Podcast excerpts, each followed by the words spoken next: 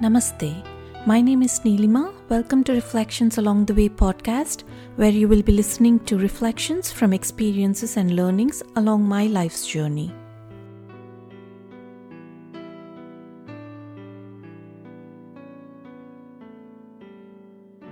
We previously figured out that joy was not coming from the sense objects, and uh, that led us to ask this question as to what is happiness then, and uh, where can it be found? And that was a primary subject of investigation for the ancient uh, spiritual masters. They wanted to figure out what happiness is, and uh, they did thorough investigations on that subject. And they discovered that happiness is a state of mind. They also discovered that when the mind is agitated, we feel sorrow and we feel anxiety. And when the mind is calm and uh, tranquil, we feel joy. So, the tranquility of the mind is what actually brings us happiness. Sometimes this peace of mind comes when we come in contact with the sense objects, but that is very temporary, it doesn't give us lasting satisfaction.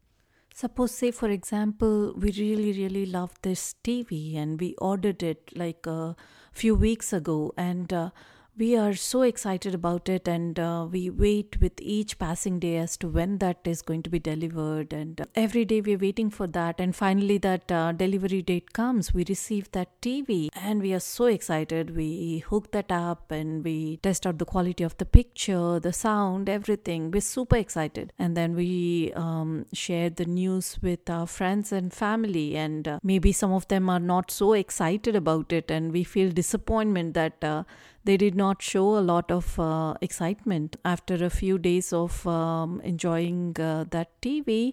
That gratification we felt on uh, day one of receiving the TV or when we were uh, anticipating the arrival of that TV is not there anymore after a few days and uh, the anxieties that were there before uh, we started getting excited about the tv they return back again and uh, our mind is in uh, agitated state again.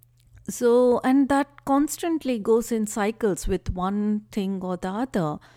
And uh, most of us have not analyzed as to what the nature of happiness is uh, properly and we continue to believe that the sense objects are the source of the happiness. We all run after the material world, but in vain, right? I mean, uh, we run after it, but we are in the cycles of joys and sorrows. We never figure out how to get to that state of permanent happiness because we are dependent on the world. The spiritual masters of all the times and ages have again and again told us that uh, every human being has this capacity to quieten the mind and to enjoy that real peace or real uh, uh, calmness and tranquility without having to depend on anything else, any object or anything in the world. And that capacity lies dormant in all of us, in every one of us.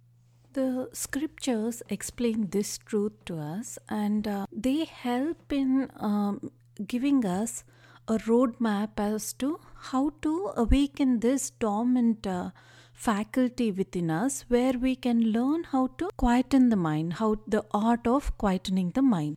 Once we learn that, then we're no longer dependent on the objects of the world for our peace and happiness.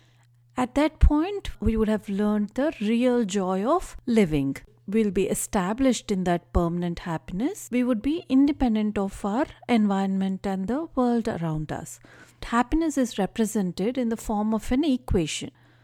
So the equation is happiness equals number of desires fulfilled divided by number of desires entertained so basically the happiness would be increased if the numerator is increasing or the denominator is decreasing which essentially means that we would have to increase the number of desires fulfilled or decrease the number of desires entertained.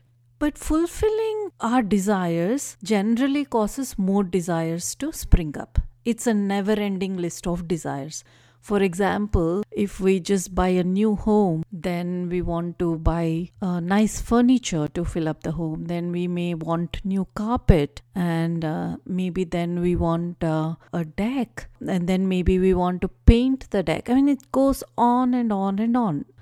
So, as the number of uh, desires increases, the denominator naturally increases, resulting in reduced happiness because we are entertaining all those uh, desires to fulfill the desires, right? So the happiness decreases. So the best way to work on this is to decrease the number of desires entertained to be established in permanent happiness. And this can be done by uh, directing our thoughts to a higher ideal of principle. Thank you for listening to today's reflections. If you would like to connect with me, please visit bluishmuse.com. Until next time, namaste.